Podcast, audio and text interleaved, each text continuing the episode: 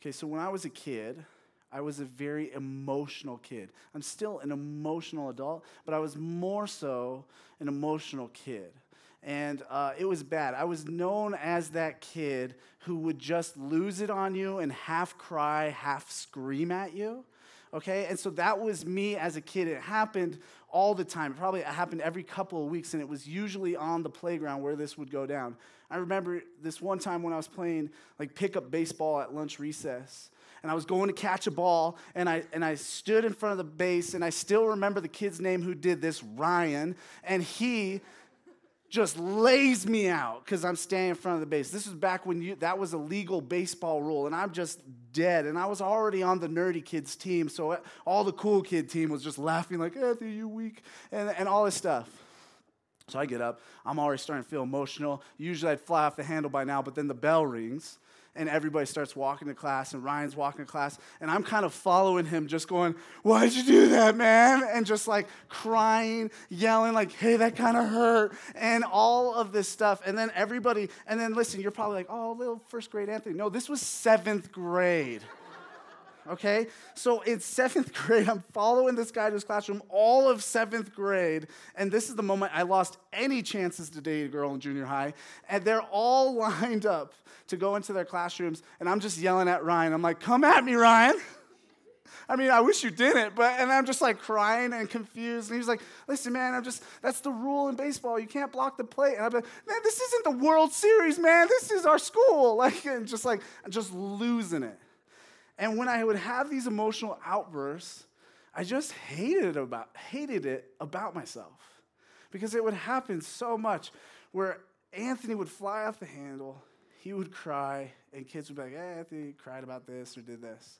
And I would ha- and I would just feel this shame of like, why aren't any of the other kids feeling this deeply?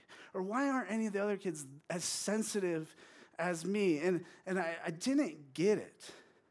But as I got older, I came to the Bible and I began to read these stories about these Bible characters and in their tough moments of life. And what I began to see is that these Bible characters, they had emotional outbursts like I did. And it was maybe even worse. There would be guys like David in the Bible who killed Goliath. He would something bad would happen to him, and his response would not be like, "I got to get another slingshot." His response would often be like, ah! and he'd rip his clothes off. It says, "I never went. I never ripped my shirt off yelling at kids." And so David would rip his clothes off and he'd just like walk about the people, walk in the city, or walk around his, his army men, and he would just scream and cry. And I was like, good, there are some people that have these kind of outbursts like me. Unfortunately, they're in the Bible and not at my school, but that's what I began to realize. And then as I got even older, what I realized is that these same guys that would have these emotional outbursts, they would write down some of these emotional things. Like in Psalm 6, 6 and 7, we read the whole, basically the whole psalm earlier. But look what it says here in verse 6 I am weary with my moaning. Every night I flood my bed with tears. I drench my couch with my weeping. My eye wastes away because of grief. It grows weak because of all my foes. Look how dramatic David is being. He's like, I'm crying so hard, God, my eye's gonna fall out and dry up. Like he's saying some crazy things there. And so I would read these Psalms and realize that they wrote down their emotional outbursts. And as I got older, I realized that these Psalms were categorized as something called laments. And if you just walked up to someone on the street and said, What is a lament? They would say, This it's like a passionate expression of your pain or your sorrow. But the Bible takes laments and, and they take it a step, for, uh, step further. Laments in the Bible are this moment where you do passionately express your pain or, or sorrow, but to God. Like you David is saying these things to God. And today I want to talk about prayer as lament. I want to talk about this idea that we could pray to God in a way that brings our pain and our sorrow and our sadness and we lay it before Him, that we say it to Him that we say things that you normally wouldn't say in your small group or your redemption community. that you can lay it before God. And the reason I want to talk about prayer as lament today is because so often, recently, in recent months, and talking to Vince and talking to some other leaders in our church, we're sitting down with people and they start to share their story. And their story of what they've been through recently is just full of pain, it's full of sorrow, it's full of hurt.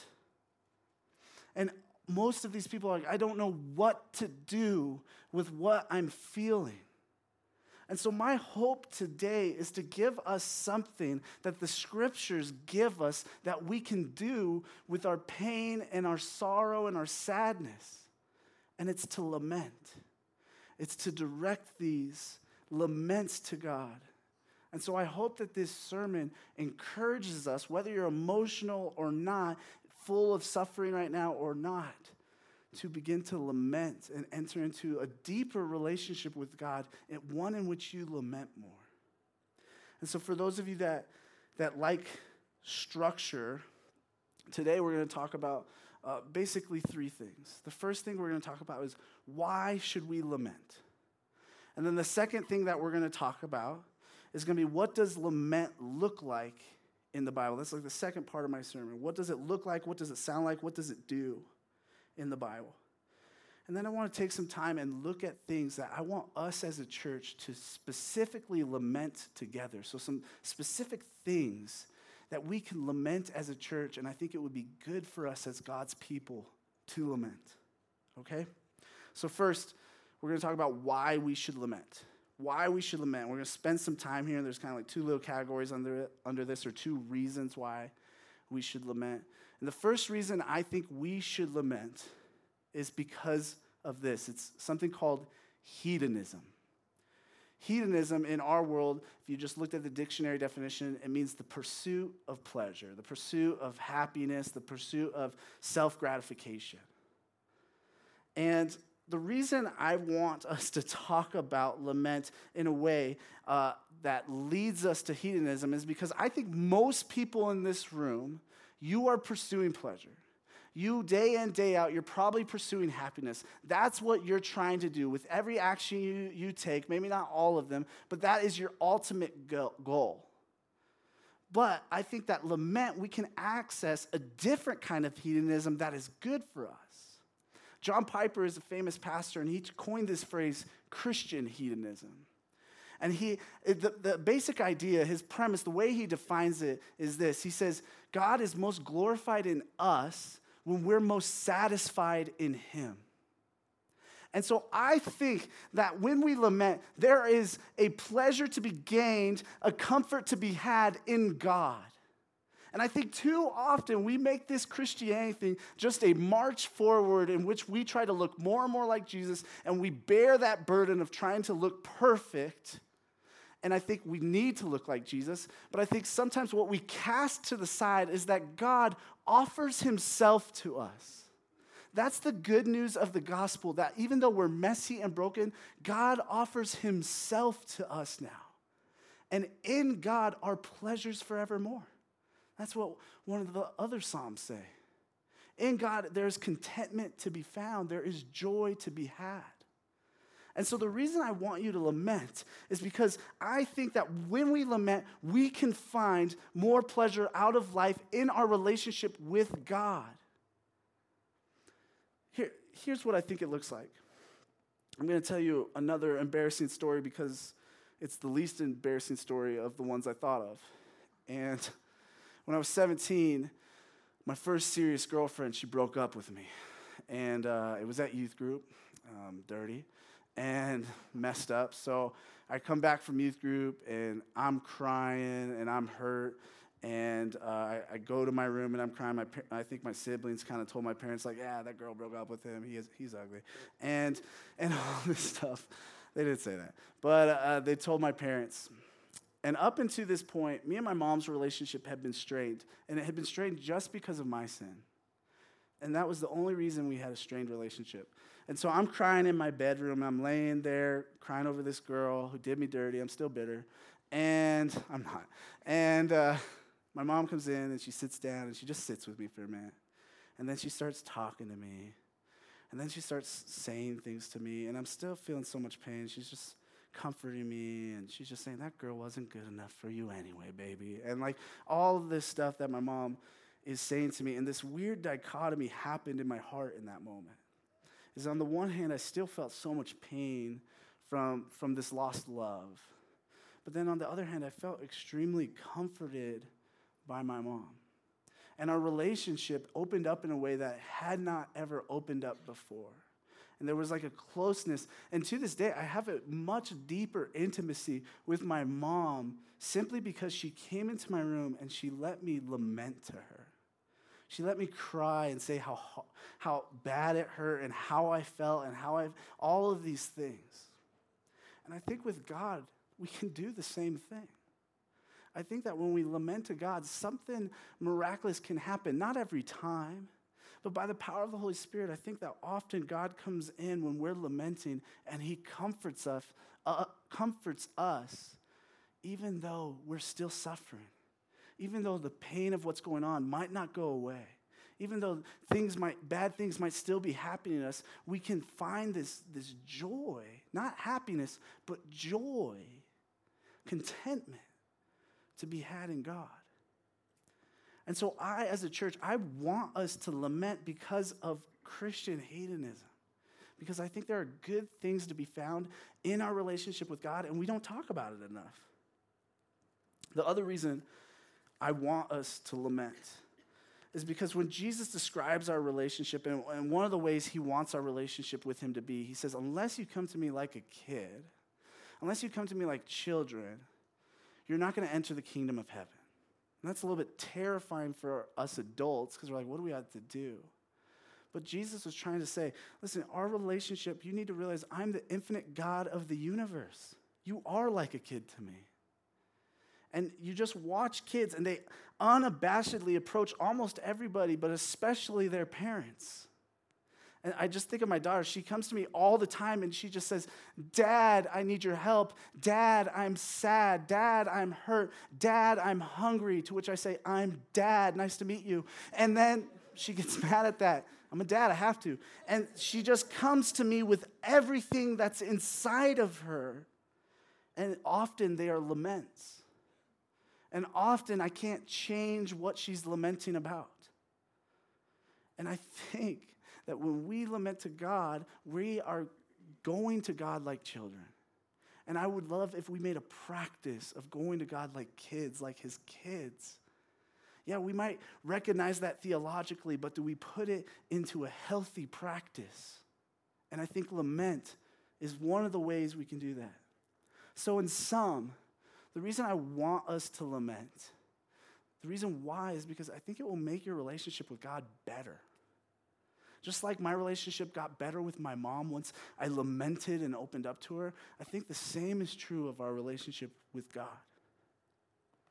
And so I want to take some time now to look at what does lament look like in the Bible? How does it sound? What does it do? And for those of you that would consider yourself a theological nerd, I'm going to look at three categories of what laments do. And this is usually what theologians, these are the categories that theologians usually use to say the different types of lament in the Bible. Okay? So, first, laments, they're a form of protest. They're a form of protest to God and to others, but especially to God.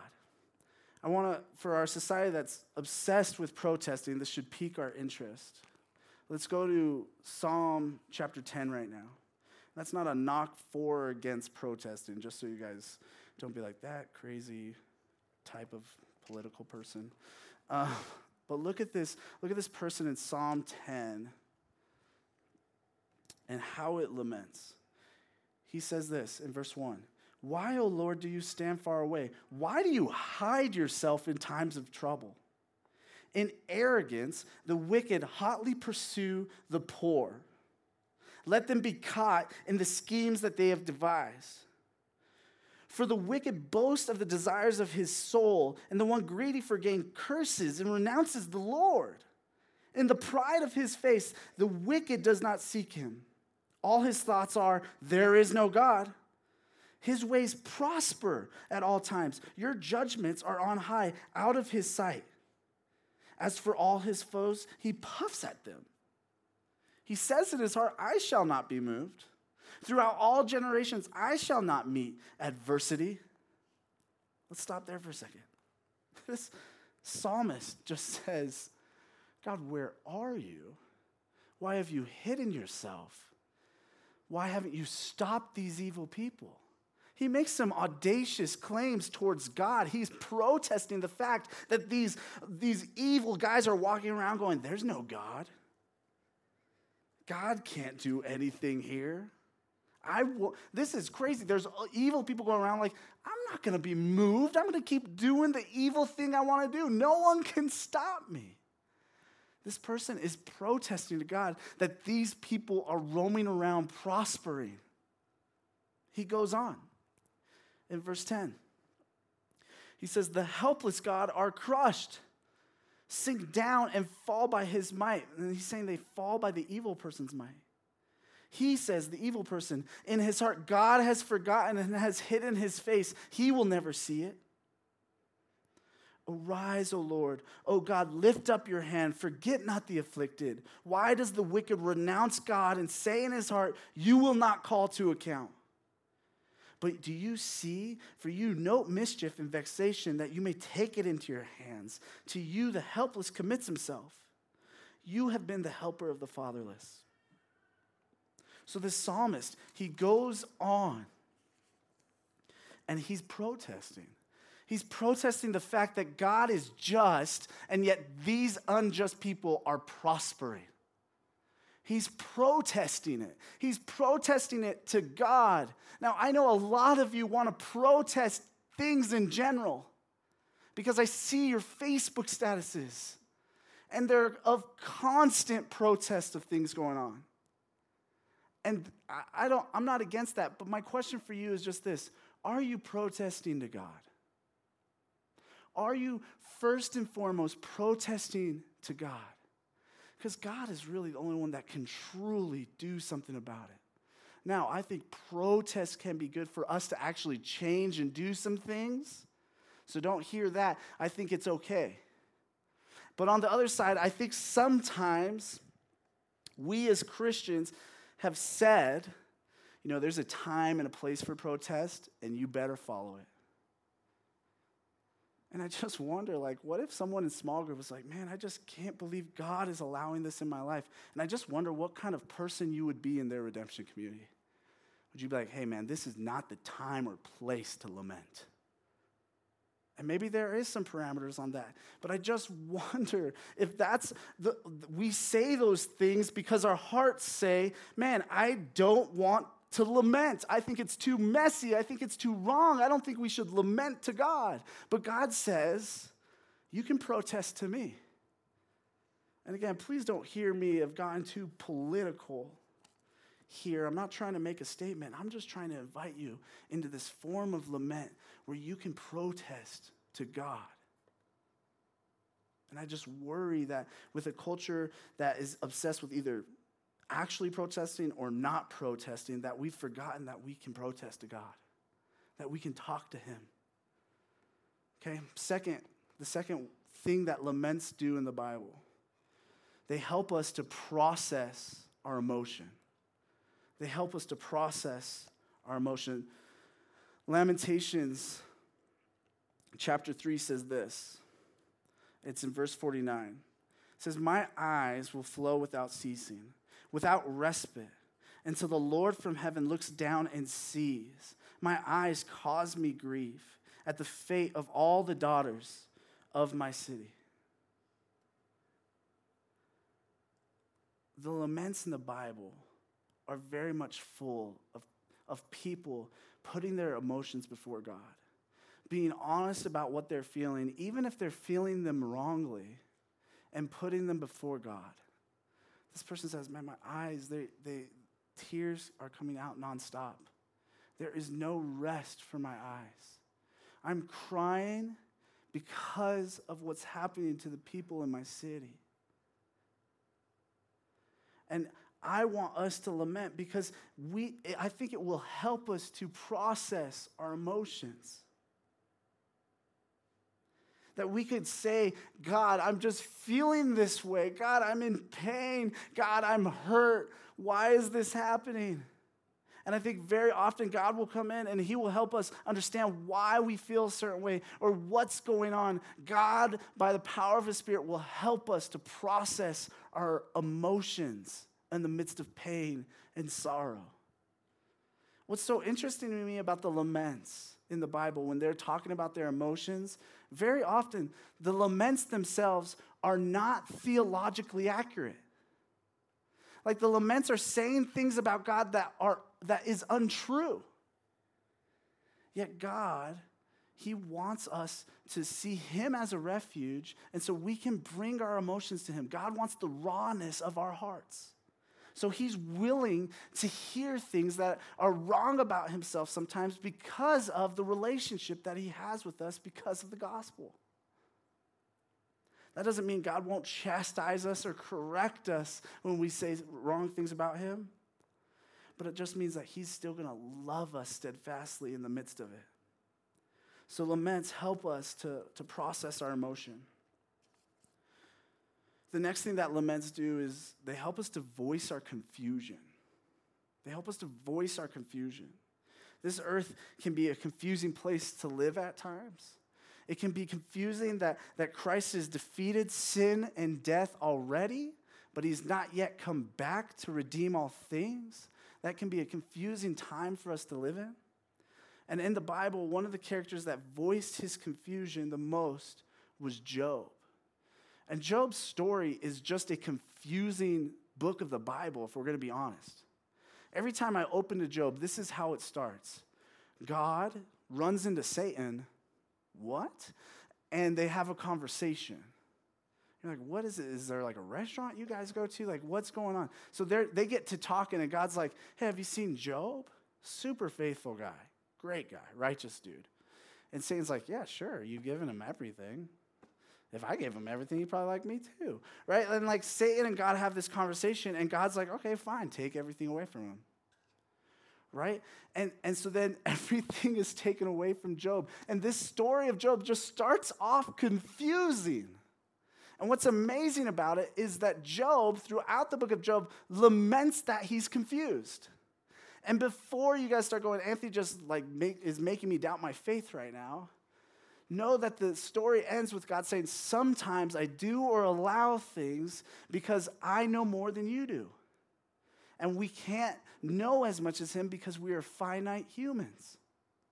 And so, Job, though, he laments, and some of my favorite laments of his of confusion are in chapter 10 of Job. And Job says this in verse 1. He says, I loathe my life. I will give free utterance to my complaint. I will speak in the bitterness of my soul. I will say to God, Do not condemn me. Let me know why you contend against me. Does it seem good to you to oppress, to despise the work of your hands, and favor the designs of the wicked? So Job is confused, and he's saying, God, I'm going to say it to you. I'm going to argue with you. Why did you create me? Why did you make me? Only to oppress me?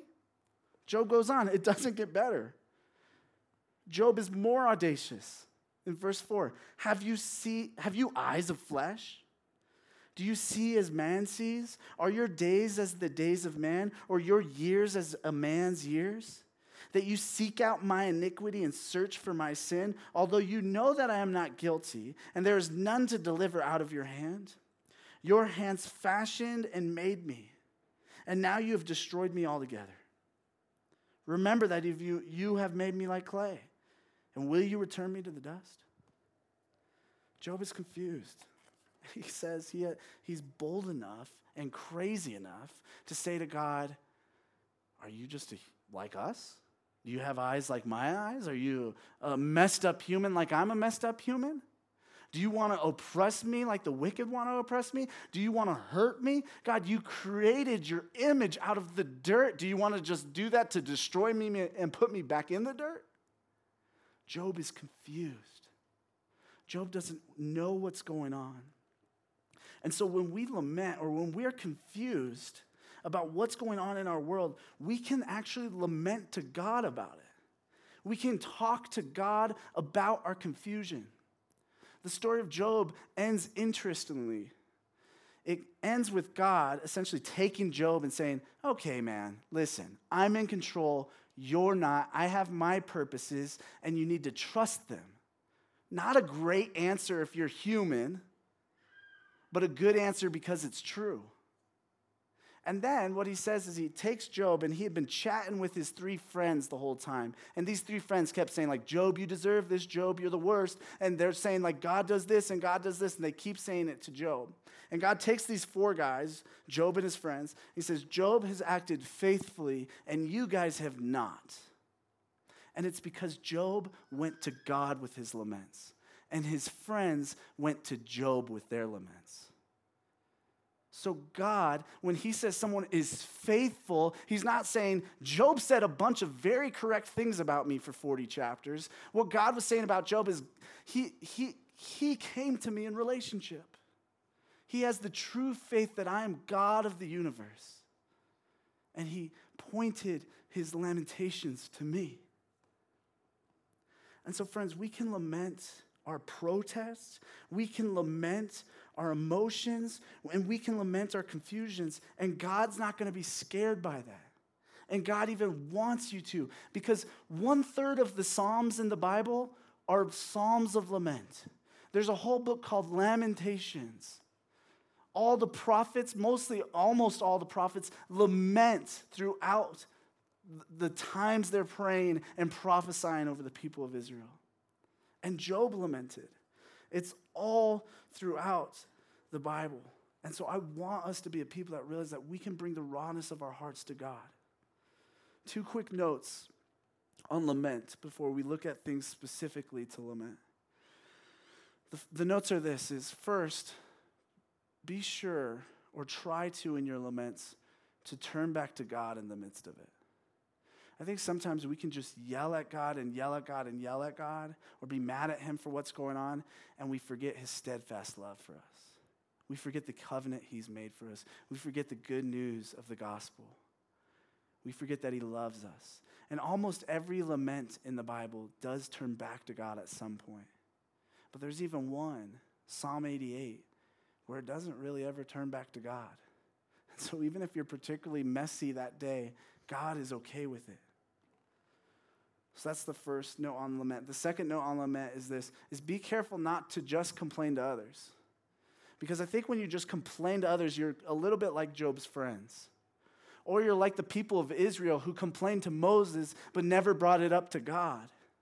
And they would complain to Moses and it was complaints. And yet Moses could lament because he talked to God. And so be careful to guard your heart and watch your heart and make sure that you're not just complaining all the time. Okay? So we've looked at why we should lament, we've looked at what does it look like, and now I want to look at some things that I want us to lament as a church. There are things in this world that we should be sad about. Like we should be sad about it. And we should bring it up to God. And so that's why I want to give us some specific things that we should lament in hopes that as we lament, as we pour our hearts out to God, we would begin to understand God's heart. That we would begin to understand God's heart for this broken world. And so I'm going to give us a few things here. The first thing is this this world is broken, and we can lament that. We can lament the fact that there's disease. We can lament the fact that work just doesn't go well sometimes. We can lament the fact that people die. We can lament the fact that we have pain. This world is broken. God, in His infinite wisdom, He is redeeming all things in His timing. But right now, we live in the already done, but not yet completed. And so, in the meantime, we should lament that the world is broken. And part of why I want us to lament that is I think too often I just numb myself to bad things going on around me. And I choose not to see it for what it is a result of sin and death. Okay, so we, we should lament that this world is just broken until Jesus returns. The second thing that we should lament is that we are broken. That we are broken. Here's what I mean there's a verse that says, There is a godly sorrow that leads to joy, that leads to God. There's a godly sorrow that's good for us. And that's kind of a crazy thing to, to, to think about, that there's such thing as a godly sorrow. And that godly sorrow is a sorrow over our own sin. It is one that says, Man, I hate that I have sin. I hate that I commit sins. I hate that I am a sinner. I'm thankful that I'm redeemed by God and a new creation, but I hate that I'm a sinner. I think, unfortunately, I only hear lament over individual sin from women in our church and rarely from men. I've had many conversations where just godly, God honoring women in our church just say, Man, my sin is tearing me up and it causes me to repent and turn to the gospel and understand the freedom I only have in Christ. I'm not trying to put men on blast, but men, we should lament our own sin. We should not brush it under the rug. We should say, God, help me. God, I'm sorry. We should lament our sin. I get this picture in the book of James where he says, Some people return their, to their sin like a dog returns to his vomit and eats it. That picture is particularly graphic for me because I grew up with the Great Danes that did that. It was disgusting. And I just think of myself how often I just turn to the same response every time I'm put in a certain situation. That I sin over and over again, that should grieve me, that I return to my sinful vomit. And I just don't know if all of us in the church are that grieved by our sin. We should lament that we're broken. And please don't hear condemnation in this moment. Hear a healthy, Holy Spirit conviction that pushes you to live in your freedom that you have in Christ. Three, I think we should lament because people are hurting and they're being broken more and more than you and I are being broken. Simply put, what I mean is like the Mortons who we've prayed for the last few weeks, right now they're in a scenario where they're hurting and being broken more than I'm being broken. They are seeing the effects of some physical ailments that more than I'm experiencing in my life, and we should lament that. We should lament when people are oppressed. We should lament when people are hurting. We should lament even when people in other countries are hurting. I think there is a, a huge theme throughout the Bible where we mourn with those who mourn and we weep with those who weep. And I wonder if we as a church could come alongside one another and truly do that. Could any person walk in these doors from any place and could they lament and would we lament with them? Just think of the scenario. Someone showed up to your redemption community and started saying some of these things, like Job was saying to God, like, God, where are you? Or David, like, I'm going to cry till my eyes fall out. We'd be like, get a grip, brother. But the Bible says, no, actually weep with that person. And I wonder if we could lament for the brokenness that they're experiencing, and then we could lament with them that we could pray to God together and voice our confusion or our protest or what we're feeling. We should be good at lamenting together. The next thing I think we should lament is that there are many people in your life and my life that don't know Jesus, that don't love Jesus, that don't see him as their Savior. That should cause us to lament. It certainly caused Jesus to lament. He saw the crowds and they looked like sheep without a shepherd. This should cause us to lament. And I, I get it. It's, it's one thing to, to lament over the stranger on the street and how they don't know Jesus and they might go to hell one day. But it's another thing that God has put people in your life who are your friends and your family and your coworkers who you love. And you won't want to lament the fact that they don't know Jesus. God says, lament. You can lament that. You can talk to me about that. And again, this is another area where I think if we lament over the lost, we'll begin to understand God's heart for the lost. The final area I want us to lament in is that many of you are heartbroken right now. And I don't mean romantically. I just mean I sit with a lot of you and you just tell me what's happened in your life and and you might not even say I'm heartbroken, but I'm just like, you're heartbroken. Because th- this random family member or this friend or this loved one or this stranger even hurt you in a way that you could not control. And I just want to say, I think you should lament over that. Bring that broken heart to God. Bring the injustice that you experience and, and bring it to God and talk to Him about it. I don't know what God's going to do in the midst of that, but I do know that His word says that God is near to the brokenhearted. And so I want us to be a church where when our hearts are broken, our first response would be to cry out to God, to run to God, because that's the good news of the gospel. The gospel makes it possible that in the midst of our brokenness, in the midst of our sadness, we can run to God because of what Jesus did. I love that Jesus lamented. Jesus lamented all throughout his life. There's this story where there's this boy who's being possessed by demons, and I think he's like rolling into the fire. And so they bring this boy to Jesus and they say, Jesus, will you heal this boy? And Jesus' response is like not the one you'd normally talk about on Sunday, but Jesus says, How long must I deal with this wicked generation? I just imagine Peter being like, Jesus, chill out. This guy's got a demon. like, chill. But instead, I, I think what we're misunderstanding is that Jesus was lamenting.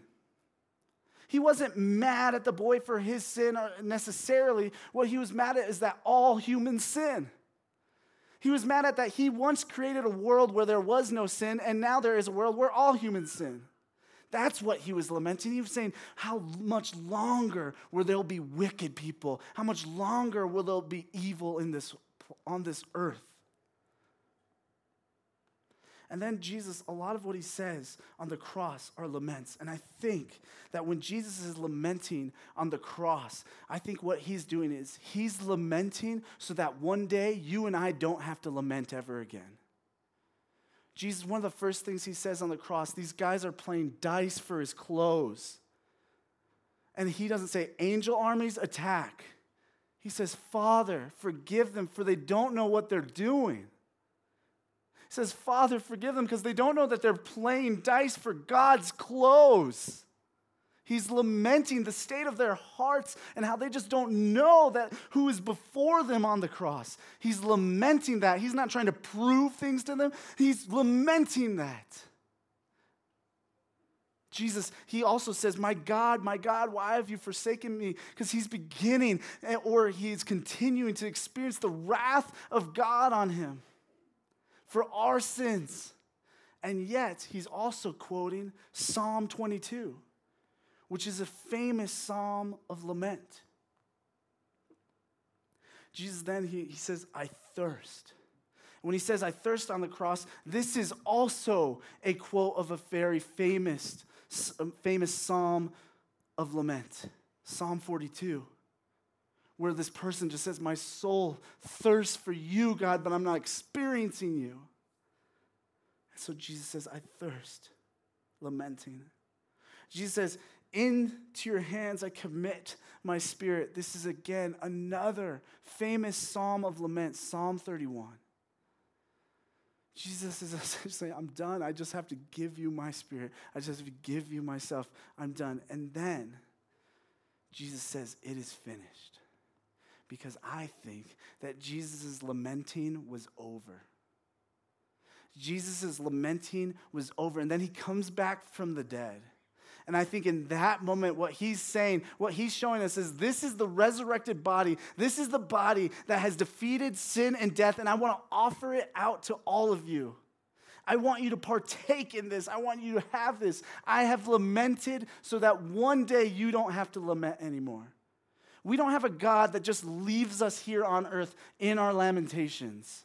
We have a God that says, okay, I'm going to come, I'm going to become human, and I'm going to lament with you. So one day you don't have to lament anymore.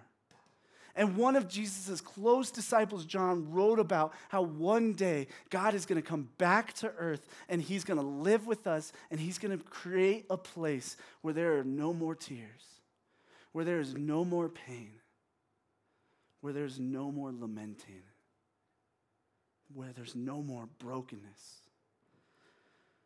So, in the meantime, we can lament because Jesus shows us that in this world we can lament until He fixes it, until He redeems it completely. And we can lament because the good news of the gospel is that you and I can run to Jesus even though we're sinful. We can lament, and one day we won't lament anymore if we put our faith in what Jesus has done. Church, can we be a church that laments? Let's pray.